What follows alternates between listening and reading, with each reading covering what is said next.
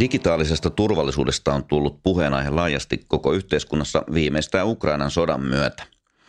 Mutta mitä kansakunnan digitaalisella turvallisuudella ja itsenäisyydellä oikeastaan tarkoitetaan? Miten eri viranomaiset sitä lähestyvät ja miten se näkyy kansalaisten arjessa? Turvassa 365 podcastimme vieraana on tänään valtiovarainministeriön ICT-johtaja Jarkko Levasma. Minä olen Erillisverkkojen toimitusjohtaja Timo Lehtimäki. Tervetuloa mukaan. Kiitos vaan Timo, oikein mukavaa tulla juttelemaan tänne tästä tärkeästä ja mielenkiintoisesta aiheesta. Tässä tosiaan niin kuin erittäin akuutti aihe päällä, voisi sanoa näin, mutta lähdetään pikkasen tuosta sun historiasta. Jarkko, sut tunnetaan työstäsi Verohallinnon digipalvelujen kehittäjänä. Miten nämä turvallisuusasiat näkyvät siinä roolissa? Kyseessähän on aivan keskeinen yhteiskunnan toimivuuttakin turvaava palvelu tai turvaava toiminen ylipäätänsä. Ja sitten toisaalta nykyisessä roolissa olet myös paljon vartijana, eli miten tässä nykyisessä tehtävissä valtiovarainministeriön ICT-johtajana?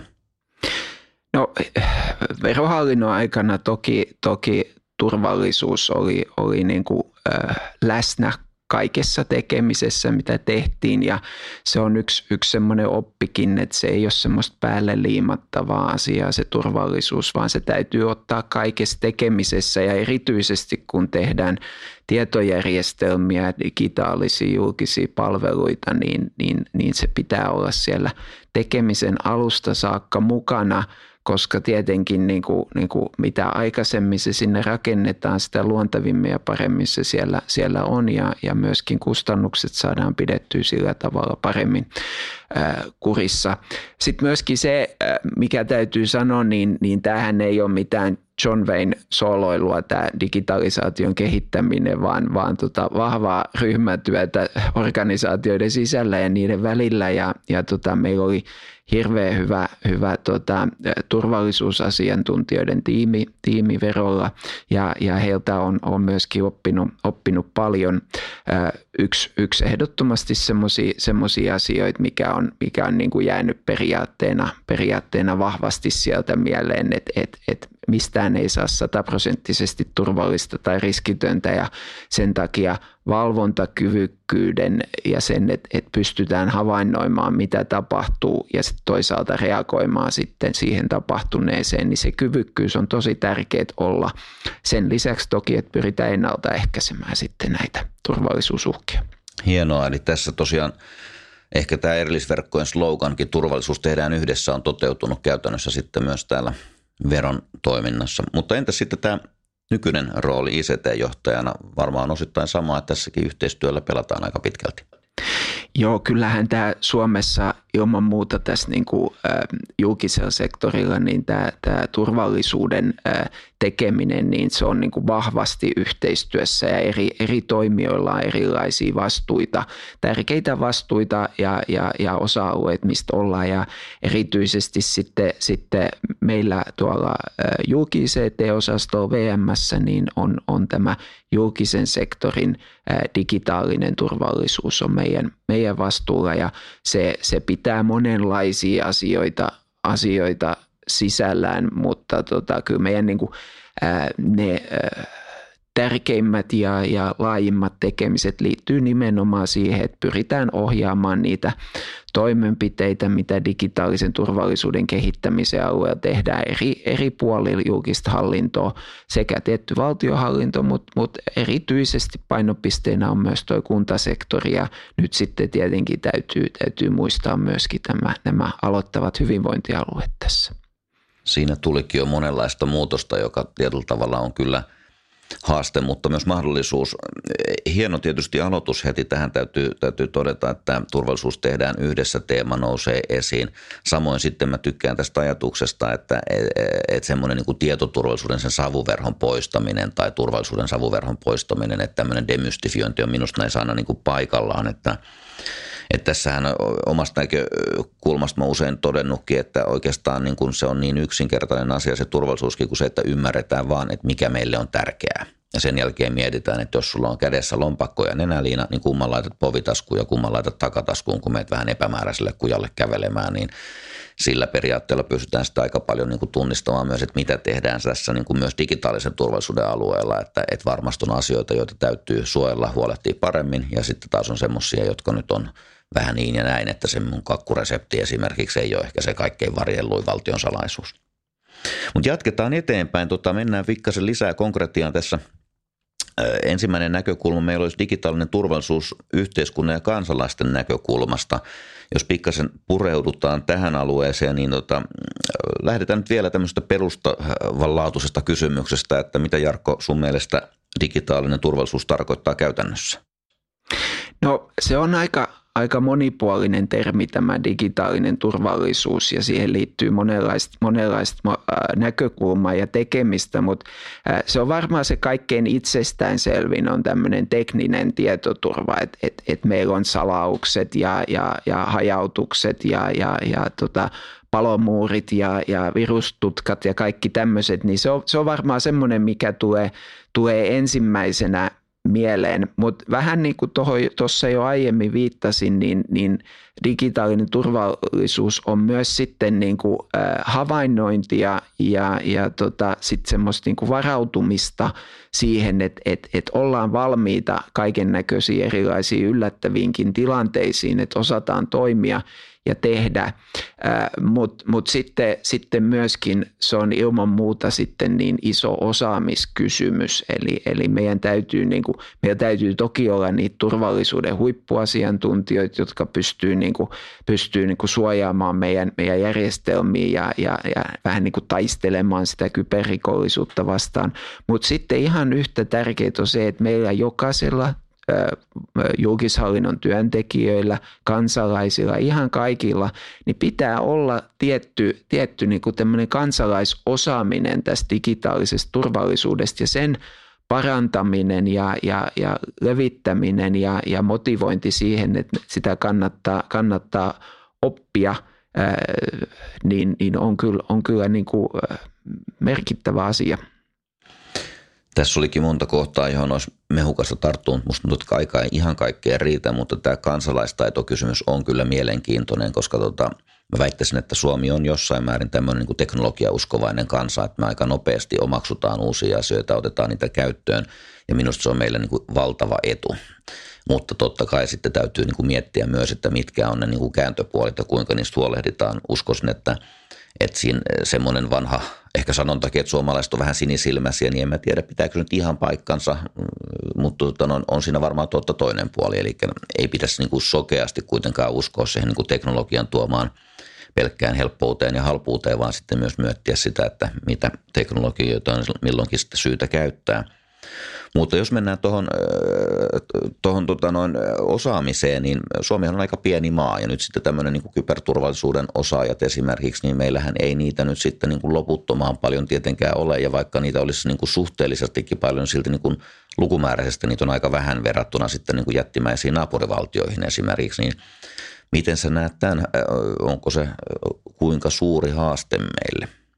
No kyllä mä niin kuin olen nähnyt tutkimuksia aiheesta, jossa kyllä niin kuin melkoisia lukuja esitetään, että meillä on vaje kyberturvallisuus, digitaalisen turvallisuuden osaajista hyvin erilaisissa niin kuin rooleissa ja näkökulmissa ja kyllä mä niin kuin täysin allekirjoitan sen, että tarvitaan enemmän niin kuin koulutusta alalle ja myöskin sit mun mielestä tarvitaan myöskin sitten sitä enemmän ihmisiä eli työperäisen maahanmuuton kautta asiantuntijoiden saamista Suomeen tai ainakin kehityskelpoisten asiantuntijoiden saamista, niin kyllä meillä on monella tavalla niin pulaa monella alueella huippuasiantuntijoista, mutta sitten täytyy toki muistaa, että kaikki turvallisuuteen liittyvää on aina niin kuin, pitäisi arvioida lähtökohtaisesti riskipohjaisesti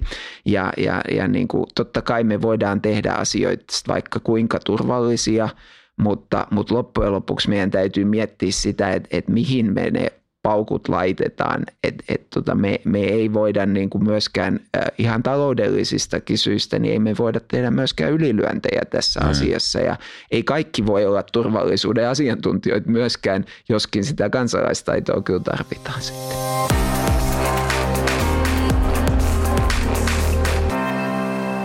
Mutta mennään se vähän sitten takaisin tähän digitaalisen turvallisuuden ajankohtaisiin aiheisiin ja ehkä saman tien syvään päätyyn, eli Venäjän hyökkäyssota. Miten Jarkko näet, onko tämä haastanut meidän käsitystä digitaalisesta turvallisuudesta? Onko siinä jotain, mikä on yllättänyt? Mitä ajatuksia se on herättänyt? Heitän tässä heti alkuun yhden teaserin. Esimerkiksi tietoja siirretään aika paljon sitten Euroopan sisällä nyt turvallisempiin kohteisiin ja Moskovan liepeillä esimerkiksi on kehittynyt tämä tasalikeskittymä, jota tällä hetkellä ei kovin moni halua käyttää. Mutta mites näin niin kuin valtion Julki-ICT-johtajan näkökulmasta, minkälaisia ajatuksia tämä on tuonut?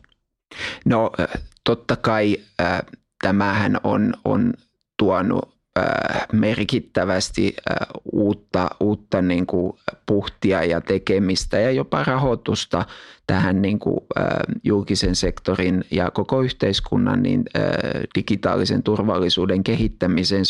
Se on tietty ihan selvää ja kyllä mä väittäisin, mä olin itse silloin helmikuussa hiihtolomalla ja kun palasin takaisin, niin kyllä niin kuin työsuunnitelmat muuttua kerralla aika merkittävästi, että mitä tehdään, mihin panostetaan, mikä on prioriteetti. Mutta sitten jos miettii semmoisia niin kuin sisällöllisiä kysymyksiä, niin nämä on niin kuin asioita, joita täytyy tapauskohtaisesti pohtia ja miettiä kaikkien vaihtoehtojen riskejä ja muuta, mutta semmoinen niin kuin näkökulma, mikä Ukrainasta tulee, että mitä siellä ensimmäisenä haluttiin tehdä digijärjestelmien puolella, kun sota käynnistyi, niin ne haluttiin siirtää jonnekin turvaan. Ja nyt se ajatus siitä ei ole kauhean huono Suomessakaan, että jos meille kävisi syystä tai toisesta huonosti, niin kyllä se varmaan niin kuin se ensimmäinen ajatus meilläkin olisi, että miten me saadaan pidettyä meidän digitaaliset järjestelmät, joihin me myöskin nojataan aika pitkälti niin käynnissä ja kunnossa. Ja kyllä se ajatus niissäkin ensimmäisenä tulee mieleen, että miten ne saataisiin sitten siirrettyä parempaan turvaan ja nämä ajatukset sitten vie siihen, että nykymaailman ratkaisu tämmöiseen asiaan niin lähtökohtaisesti on näiden niin kuin julkisten pilvipalveluiden käyttö ja niissä tosissaan se yksi niiden eduista on se, että niissä pystytään turvallisesti sitten liikuttelemaan tietenkin tiettyjen niin kuin ehtojen ja olosuhteiden vallitessa niin näiden tietoja ja tietojärjestelmiin niin hyvinkin nopeasti paikasta toiseen, jos me ollaan rakennettu ne niin, että niitä voidaan siirtää. Mutta jos me ollaan rakennettu ne niin, että me ollaan linnoitettu ne yhteen tai kahteen paikkaan Suomessa, niin sittenhän niissä menee aika monta vuotta ennen kuin ne siirretään. Hyvä, palataan noihin pilvipalveluihin kohta. Tässähän ehkä semmoisena trendinä voisi todeta, että noin niin kuin ICT-maailman näkövinkkelistä kaikki on softaa paitsi hardis ja kaikki tieto menee pilveen ja se, että kuinka sitä tulee käsitellä, niin mä luulen, että siinä meillä on kyllä monenlaisia askarteluja vielä tulevaisuudessa edessä. Mutta tuohon Ukrainan tai Venäjän hyökkäyssodan alkamiseen Ukrainassa tosiaan samat kokemukset itselläkin, että se hiihtoloman päätös oli epämieluisa juuri tämän tyyppisen niin kuin tapahtuman alkaessa ja väistämättähän siinä niin kuin heti tuli mieleen, että mitäs nyt tehdään toisin. Ja ehkä vähän tuosta rivien välistä ja osin suoraankin kuulin sinulta, että teilläkään ei ehkä hirveästi tehty toisin, vaan kuitenkin ollaan niin kuin varauduttu Suomessa kohtuullisen hyvin erilaisiin häiriötilanteisiin tai jopa sitten poikkeusoloihin. Ehkä myös sitten pienessä mittakaavassa korona on meitä opettanut tässä parin vuoden aikana tai reilun 2 vuoden aikana siihen, että pystytään niin kuin ketterästi mukautumaan ja toimimaan ja ei välttämättä keksitä mitään uutta eikä välttämättä tarvitse olla pöytälaatikossa, vaan on niin kuin nykyisiä toimintamalleja, joita sitten käytetään tehokkaasti ja sanoisin, että se on myös näiden niin kuin turvallisuustoimijoiden viranomaisten malli pitkälti, että sitä samaa työtä tehdään ja samoilla välineillä ja tämähän meidän pitäisi tietysti minun mielestä turvata myös tässä digitaalisen turvallisuuden uhan näkövinkkelistä. Joo, juuri näin ja kyllä niin kuin lähtökohtaisesti kaikki perusasiat on kunnossa. Meillä on alueita tietenkin, jossa on varmasti petraamisen varaa ja niitä on nyt... Aina niitä taitaa nyt, olla.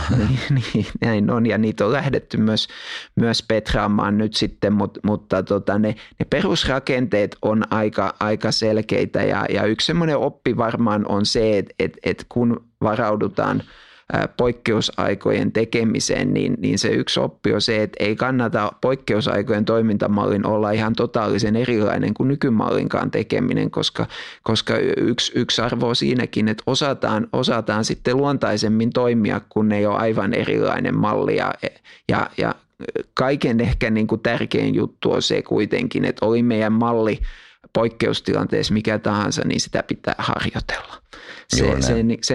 Se harjoittelu tuo sitä niin kuin, se tuo ensinnäkin esiin sen, että miten me voitaisiin vielä parantaa sitä, mutta ennen kaikkea mun mielestä se tuo semmoista ihan aitoa valmiutta eri ihmisille niin toimia sit niissä rooleissa, missä pitää tämmöisissä tilanteissa toimia. Ja digipuolella tämmöistä on paljon asioita, joita pitää miettiä, että mitä sitten tehdään, jos... Kyllä, ja nyt ehkä tähän jatkaa vielä sillä lailla, että meillä on varmaan sillä lailla Suomessa onnellinen tilanne, että täällähän moni tuommoinen, niin kuin sanotaan vaikka sähköyhtiöt, teleyritykset, on erittäin niin kuin luotettavia toimijoita ja hyvin niin kuin laadukkaita. Eli meillä on varmaan niin kuin siinä mielessä ehkä etulyöntiasema moneen muuhun maahan, että sen lisäksi, että on niin kuin toimiva turvallisuusviranomaisten kenttä, niin sitten on myös se niin kuin toimiva tämmöisten kaupallisten toimijoiden sen kenttä, joka toteuttaa sitä kansallista infrastruktuuria merkittävällä tavalla. Ja tätä otan nyt verrokiksi vaikka semmoisen maan kuin Saksa, jota pidetään teknologisesti hyvinkin kehittyneenä, niin kyllähän siellä esimerkiksi matkaviestinverkkojen taso on aivan eri tasolla ja alempana kuin Suomessa. Joo, kyllä meillä on monessa tilanteessa niin ollaan jopa paremmassa asemassa kuin moni muu maa, mutta sitten meillä on tietenkin näitä tiettyjä ihan maantieteellisiä heikkouksia sitten, joita pitää ratkoa ja huolehtia, että ne tulee hoidettua. Mutta tuossa hyvä pointti tietenkin se, että ei pidä ainoastaan täysin keskittyä siihen, että mitä itse tekee. Et mullakin tämä niinku digitaalisuus ja digitaaliset palvelut on päävastuulla, mutta sehän on ilmiselvää, että jos ei sähköä ole, niin ei kyllä digitaaliset palvelut toimi. Että kyllä meidän pitää ajatella niin kuin sitä kokonaiskuvaa ja siinä tullaan taas siihen yhteistyöhön, että näitä varautumisvalmiusasioita, niin ei niitäkään voi yksin tehdä.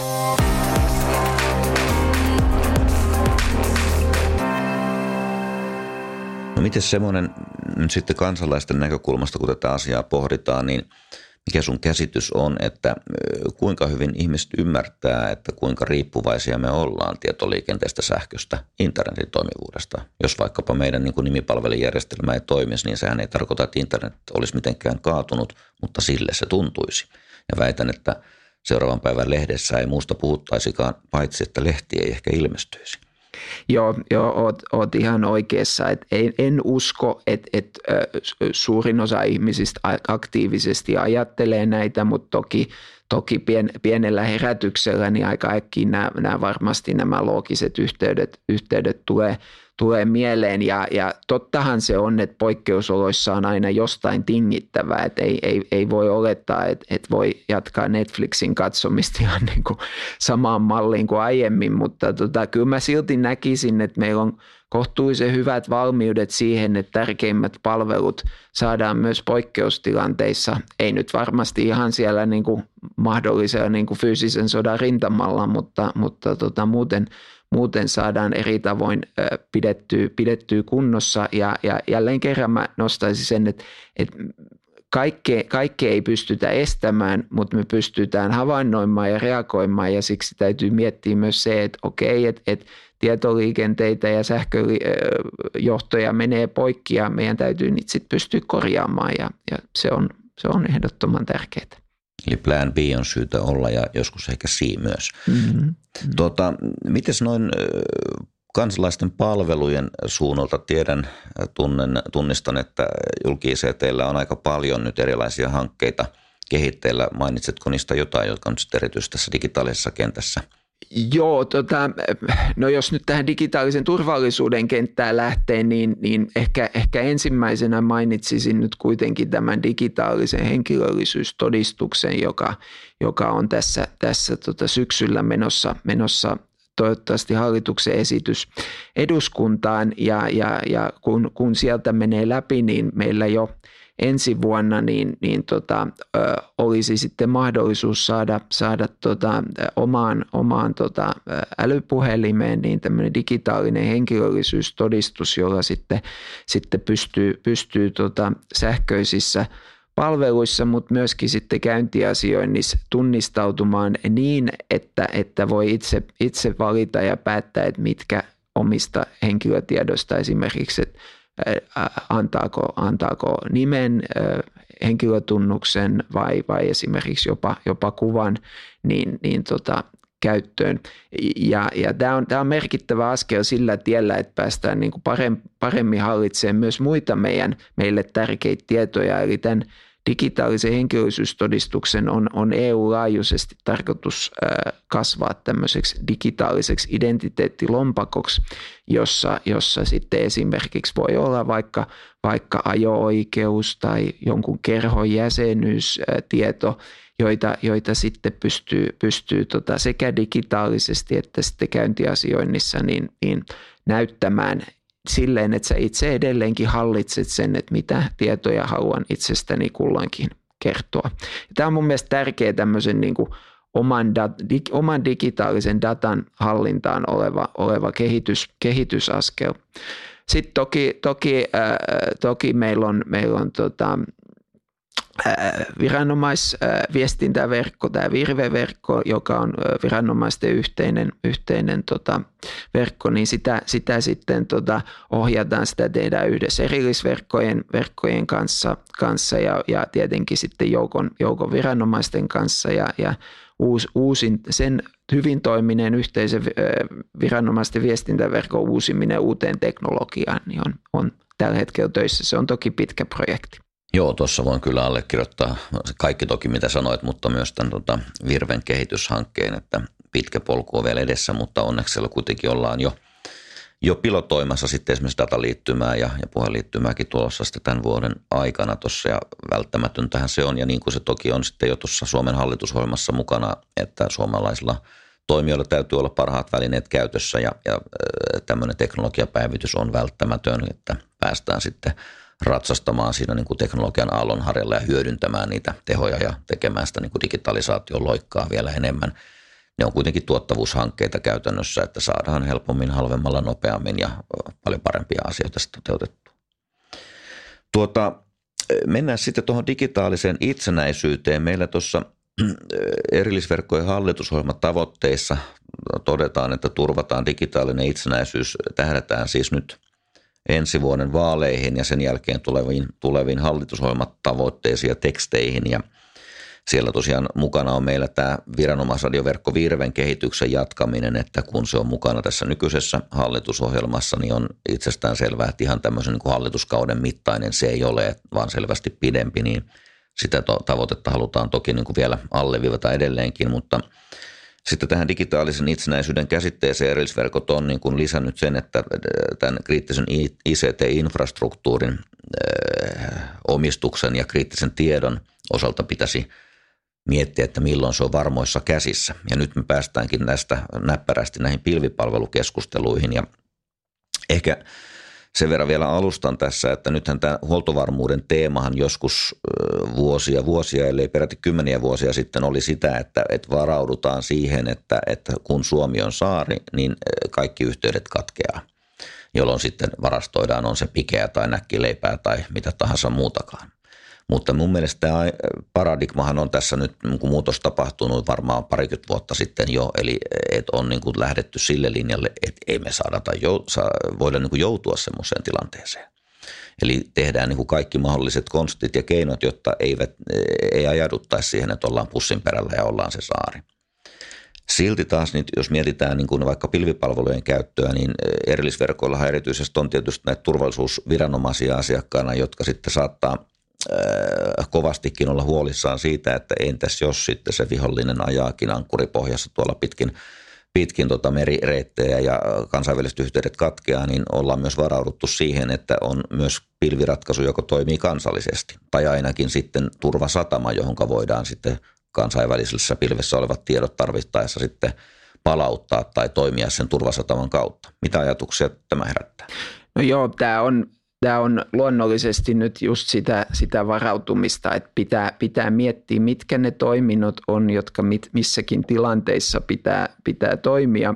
Mutta kyllä mä katsoisin, että nykymaailmassa digitaalisuuden ollen niin kuin laajaa ja kansainvälistä, niin on aivan mahdoton niin kuin loppujen lopuksi siihen ajatukseen tyytyä, että me oltaisiin niin kuin pitkiä aikoja ilman esimerkiksi kansainvälisiä tietoliikenneyhteyksiä. Niin moni keskeinen toiminto on kansainvälistä ja makaa niihin, että meidän vaan on löydettävä keinot sitten niin kuin rakentaa niitä yhteyksiä ja korjata niitä yhteyksiä, jos näin tapahtuu. Mutta sitten jos niinku miettii tätä niinku, just tämän niinku pilvipalvelukysymyksen kannalta, niin mä näen oikeastaan niin, että meidän täytyy niinku, hyvinkin tapauskohtaisesti miettiä, että mitkä on kunkin meidän niinku digitaalisen järjestelmän ne isoimmat riskit, että missä se riski on se, että iso riski on se, että menetetään se tieto kokonaan, ja missä se iso riski on se, että joku muu pääsee lukemaan sen tiedon ja minkä aikaikkunan sisällä ja kaikki tämmöisiä ja kyllä niin kuin monessa julkisen sektorin palvelussa niin se loppujen lopuksi se että palvelu pysyy toiminnassa, mutta vielä tärkeämpää se, että se tieto ei loppujen lopuksi katoa mihinkään, sitä ei pystytä tuhoamaan, niin on niitä kaikkein tärkeimpiä asioita. Sitten meillä on aika kohtuullisen niin kuin pieni viipale semmoista niin kuin, valtion salaisuutta, turvasektorin salaisuutta, joka ei saa niin kuin missään tilanteessa päätyä niin kuin väärin käsiin, mutta se on kuitenkin niin kuin, loppujen lopuksi aika pieni osa tätä meidän digitalisaatiota sitten, et siinä mielessä niin mun mielestä tämä Ukrainan sota on tuonut hyvinkin niin kuin tärkeäksi sen ajatuksen, että meidän pitää satsata siihen, että meidän tietoliikenne toimii eri tilanteissa, mutta meidän pitää myös miettiä sitä meidän tiedon liikuteltavuutta, että mä vertaisin sitä siihen, että mä oon itse käynyt varusmiespalveluksen rannikkotykistössä ja jo silloin vähän niin kuin oli semmoinen fiilis, että jos sota syttyy, niin ei nää tykittäisi kauhean ampumakunnossa ole. Että hyvä, jos ehditään varoituslaukaus ampua, niin kuin meidän pitää satsata siihen ihan samalla tavalla kuin, niin kuin puolustuksellisestikin satsata, että meidän niin kuin tärkeät asiat on liikuteltavissa eikä kiinni missään tietyissä paikoissa, ja siksi mä katson, että niin kuin, pilvipalvelutekniikka tarjoaa niitä niin kuin keskeisiä työkaluja tähän. Toki meidän tarkkaan huolehdittava siitä, että me käytetään tarvittavat salaustekniikat ja huolehditaan siitä, ettei tieto ylipäätään päädy niin kuin NS-vihamielisiin maihin ja niin edespäin, mutta tekniikka kehittyy koko ajan tässä ja joka tapauksessa meidän jokainen laite on internetissä nykyään, siitä ei päästä yli eikä ympäri. No varmasti on semmoisiakin, jotka ei ole, mutta suurin osa kuitenkin. Joo, tässä varmaan tulee tai piirtyy itselle niin kuin kuva mieleen siitä semmoisesta kolmiosta, missä niin kuin, jos turvaluokitellusta tiedosta puhutaan, niin siellä kolmion kärjessä on sitä kaikkea niin kuin korkeimmin suojattavaa tietoa, ja sitä on kyllä sitä aika vähän onneksi, koska muutenhan me oltaisiin aika lailla pulassa, koska tiedon määrä on valtava ja jos kaikki pitäisi suojella niin kuin parhaimmalla mahdollisella tavalla, niin siitähän se varsinainen ralli syntyisi, mutta että kun sitä kolmion kärkeä suojataan, niin siellä löytyy sitten varmasti erityistarpeita, erityisiä niin kuin järjestelyjä, ja sitten taas isompaa volyymiä voidaan miettiä toisella tavalla, ja hyvin nostit esiin kyllä tämän, voisi ehkä ottaa se vanhan CIA-mallin tästä turvallisuudesta, että on luottamuksellisuus, eheys, käytettävyys, ja jostain syystä aika usein käsitellään sitä luottamuksellisuutta. Ja nyt tämä tiedon käytettävyys esimerkiksi, sehän on tyypillinen esimerkki vaikka Virven käytössä. Eli kaikki toimijathan, ketkä Virveä käyttää, ei käytä salausta lainkaan, vaikka se olisi mahdollista. Heille ei ole sillä niin väliä. Tärkeintä on, että se tieto tulee perille. Ja joskus on käyttänyt sitäkin esimerkkiä, että jos siellä niin kuin tarkka ampuja saa korvanappiinsa tiedon Virven kautta, että älä ammu, niin onko tärkeää, että kuulee molemmat sanat. Mutta mä luulen, että meillä rupeaa olemaan aika lailla tässä maalissa. Mennään loppuehteenvetoon ja otetaan tämmöinen haastava kysymys tähän vielä päätteeksi, että mikä Suomessa on hyvin digitaalisen turvallisuuden ja itsenäisyyden näkökulmasta ja missä olisi vielä kehitettävää? Nyt saa Jarkko kertoa vielä tähän tämmöisen päräyttävän loppunäkemyksen. No varsin laaja kysymys loppuun, mutta mä sanoisin kuitenkin sit loppujen lopuksi meidän vahvuus on siinä, että meidän yhteistyö toimii ja se perustuu pitkälti siihen, mitä tuohon sivuttiin aiemminkin, niin Suomi on luottamusyhteiskunta ja meidän pitää siitä niin kuin, ottaa ne kaikki hyödyt ja edut irti. No mitä sitten niin kuin parannettavaa, niin varmaan niin kuin joka puolella on parannettavaa, mutta kyllä mä itse, niin kuin, jos miettii tätä niin kuin jokapäiväistä digitaalista turvallisuutta, niin mä ehkä edelleenkin niin korostaisin niitä kansalaistaitojen parantamista ihan jokaisella ja sitä ja siinä ehkä tärkeimpänä tämmöinen niin kuin lievä semmoinen epäluuloisuus sitä kohtaa, mitä esimerkiksi siellä sähköpostissa tulee ja mitä klikkailee. Et se on loppujen lopuksi kuitenkin näistä niin kuin hyökkäyskeinoista se kaikkein käytetyin on se, että lähetetään sähköposti, jossa on linkki tai liitetiedosto, joka sitten tuo haittaohjelman sille laitteelle ja sen jälkeen peli on niin sanotusti menetetty, että siinä se käyttäjän epäluuloisuus, niin sitä mä toivoisin, että saataisiin vietyä eteenpäin. Hienoa. Varsin positiivisesti näet kuitenkin, että tosiaan jos siihen sinisilmäisyyteen laittaa edes vähän siniharmautta, niin ollaan jo askel parempaan suuntaan. Kiitos erittäin mielenkiintoisesta keskustelusta, Jarkko. Oli hauska tässä näin kesän kynnyksellä vielä päästä turisemaan. Toivotaan kaikille kuulijoille ja Jarkko erityisesti tietysti sulle rentouttavaa kesää. Ja tosiaan kiitos kaikille kuulijoille. Osallistu keskusteluun digitaalisesta turvallisuudesta esimerkiksi eri somekanavissa, erillisverkkojen tileillä tai laita meille postia osoitteeseen viestinta@erillisverkot.fi. Pysytään kuulolla. Turvallisuus tehdään yhdessä.